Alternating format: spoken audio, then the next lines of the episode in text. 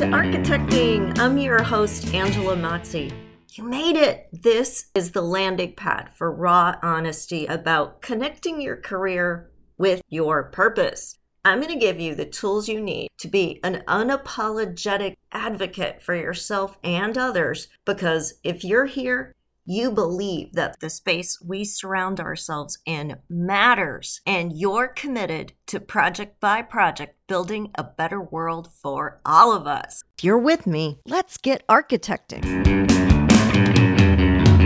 Hey, Bright Lights, it's Angela, and welcome back to Architecting. I am so glad you're here. I'm always so appreciative of the community we share around building a better world. And it starts with us, right? It starts with how we show up in the world, which is why I'm really interested in delving deeper into today's topic, which is toxic positivity. I think this is particularly important in today's world because we're all hyper focused on EDI issues that can often lead to pressure to be overly stoic, to paint a positive frame on anything and anyone, no matter the circumstances. And psychologically, that's not healthy for us because if someone is not performing the way they should, that's hurting the whole team. Pretending like it's not isn't serving anyone. If a client isn't the right client and pretending that we can overcome that, that's really taking a toll on the morals of the whole team. And we can't just gloss over it if you've gone through a tough situation, trying to minimize what that took out of you, that's not a healthy thing. In my Italian family, we had a phrase, faccia contente, and it basically means happy face. The mask you wear, the smile you plaster on so that you don't really have to deal with what's going on. You can just keep pretending everything is okay and everything's fine. Maybe it's even great. And so, what I wanted to do today is help you discern between seeing the good in a situation, seeing the learning, right? We talk a lot about failure on this show and why failure is actually how we learn, and failure is a good thing, not a thing to feel shame over. So there's that gratitude we want to find, that appreciation we want to see in the failure, the reframe we want to do that it's not something that went wrong, but just one way that isn't working. And what do we take forward from it? Versus the toxic positivity where we say it was good when it really wasn't. How do we know the difference? Fast Company had recently published an article where they talk specifically about toxic positivity and the workplace.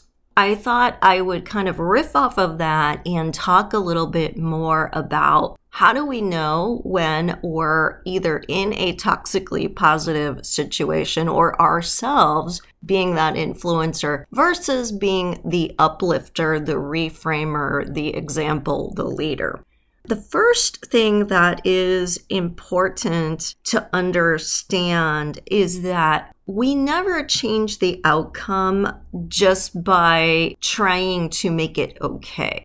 If something was bad, if something hurt us, if something made us feel bad, if we were going through a tough time, we have to name it. We absolutely have to name it. We have to acknowledge what we've gone through. We have to understand what caused it because it didn't just happen for no reason. And we have to think about how we can change to get the outcome that we want. And the outcome we want could be a lot of different things, right? It could be leaving behind a situation or a person or a client or a job. It could be having a hard talk with somebody, those courageous conversations where you actually say things that you don't feel comfortable saying, but that you need to be vulnerable in order to get the feedback and the information that you need. It could look like making changes to yourself, seeing ways that you could change for the better and choosing to work on those. Like maybe it means you're more mindful. Maybe it means you learn to ask for help more often. Maybe it means you practice better self care so you don't show up in a maelstrom of stress and have that negative energy impacting everyone else around you. And then you're all mirroring one another and amplifying and amplifying that. The first thing that Fast Company says is important to do to overcome toxic positivity is to just listen. And I love this tip because think way too often we feel pressured to show that we know, that we empathize, that we get it, that we understand a situation. We want to be able to quickly pivot a situation. We want to be seen as helpful. But when we do that, we're doing it more for ourselves than for the person we're trying to help. We're doing it to get some kind of validation that I am a good person, I am a resource, I can be helpful, instead of saying, what is really going on? And remember, I said first you have to name it, and then you have to understand how it happened, and then you have to say, how do I want to do better? Well, if somebody is having a problem, toxic positivity says we have to flip the switch. But really effective communication says, I'm going to hear you out. I'm not going to slap a label on what you're going through. I'm going to let you share and explore and come to your own conclusions. I'm not going to minimize what you're going through by having a ready platitude like what doesn't kill you makes you stronger or we got to go through it and we're going to have bigger perspective. I'm just going to listen.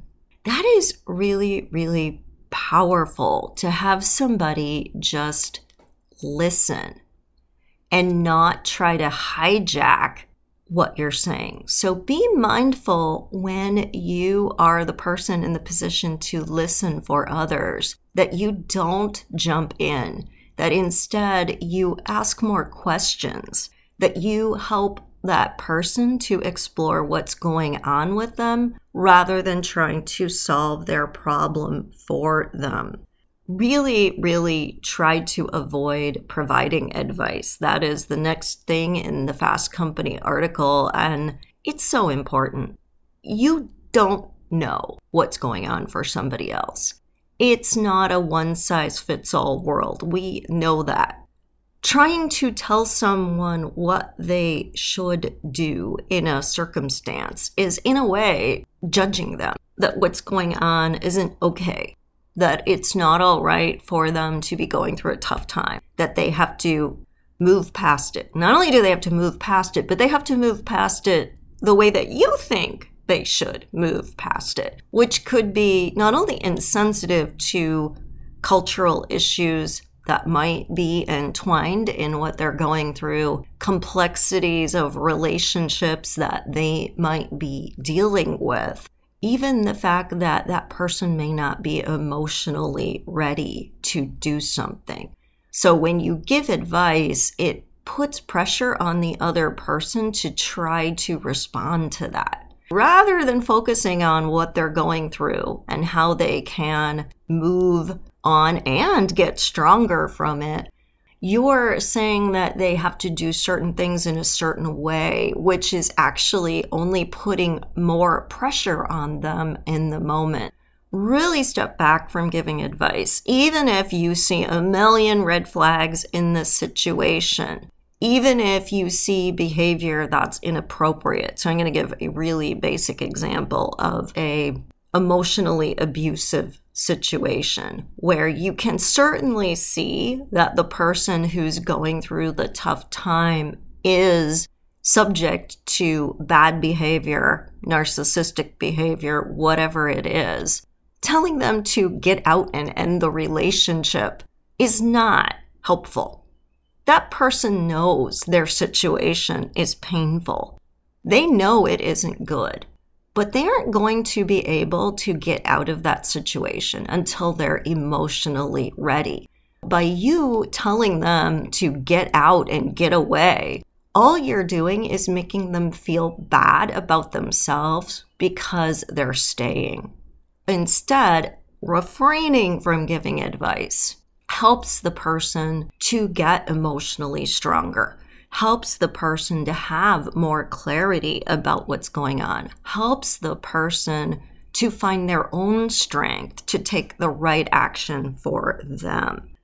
The last thing that is mentioned in this article is offering support. Again, there's a difference between support and advice. Advice comes with judgment. You've already made a decision about what's best for someone and what their action next needs to look like when you give advice. On the other hand, offering support is about being present for that person. So saying, How would you like me to help you? is a very different question than saying, You should do, and then, you know, following it up with whatever you think is the best course of action. Even if it feels like, something simple, like, You should take time off. That's not advice. Saying, Do you think you need some time to think? because it would be okay if you did and you could take some days off is a very different thing than telling someone they should take time off. You can say, Would you like to brainstorm solutions? Or if you are working, say, through a tough client situation, would you like me to review some of the changes would you like me to help you come up with talking points? Would you like me to help you practice dialoguing so that, you know, you'll be prepared for things the client might say that are negative and you'll feel more confident about how to respond to it? But you're not telling them what to do. You're offering your support and they have the choice. So you are empowering them, you're giving them agency in how they want to handle it. Because maybe the things you are offering sound appealing and they will take you up on them, or maybe they don't. Giving that person the comfort of knowing you're there for them without putting that obligation energy out there that they have to do it the way that you think they should do it. So, again, really staying away from this need to put a positive spin on everything, no matter what, is actually being more authentic. It's allowing people to be more vulnerable, but it's also helping them to feel more integrity within themselves. They can own a bad situation. They can work through finding the clarity. They can think about what moving forward could look like in a safe container where they don't feel judged or they don't feel pressured to take certain actions or that there is an expiration date on their emotions that might be some of the more negative ones anger, guilt, shame, despair, whatever it is that they're going through. There's not an expiration date that says approximately one day after a client meeting goes south, you've got to have your shit together and be high performing again. Maybe that episode triggered some much deeper things for that person and they can't just bounce back trying to make them force it and put on that happy face isn't really helping them get through the situation. It's actually just stuffing their emotions down, which is going to cause them to fester and only come out as a more toxic infection later. It's going to have a degrading effect because it creates duplicity. It creates friction between what the person is authentically feeling and going through and how they feel they have to show up. So I thought it would be really a great thing to explore this today with all of you because I know that we are all trying to be a whole lot more supportive of one another these days. However, I think that support can quickly cross the line into a toxic form of positivity, where despite our best efforts, we're actually still slipping into judgment and expectations and putting obligations on someone instead of truly being a resource for them. I'd love to hear your thoughts on toxic positivity. Have you experienced it yourself, or are you realizing, uh oh, I kind of do that? I think I'm helping people, and now I'm seeing that mm, maybe not so much. Share your insights with me. I am at Architecting Podcast on Instagram, Architecting on LinkedIn, or you can share them on our Architecting Facebook page. I'd love to hear from you and what experiences you have had around this issue.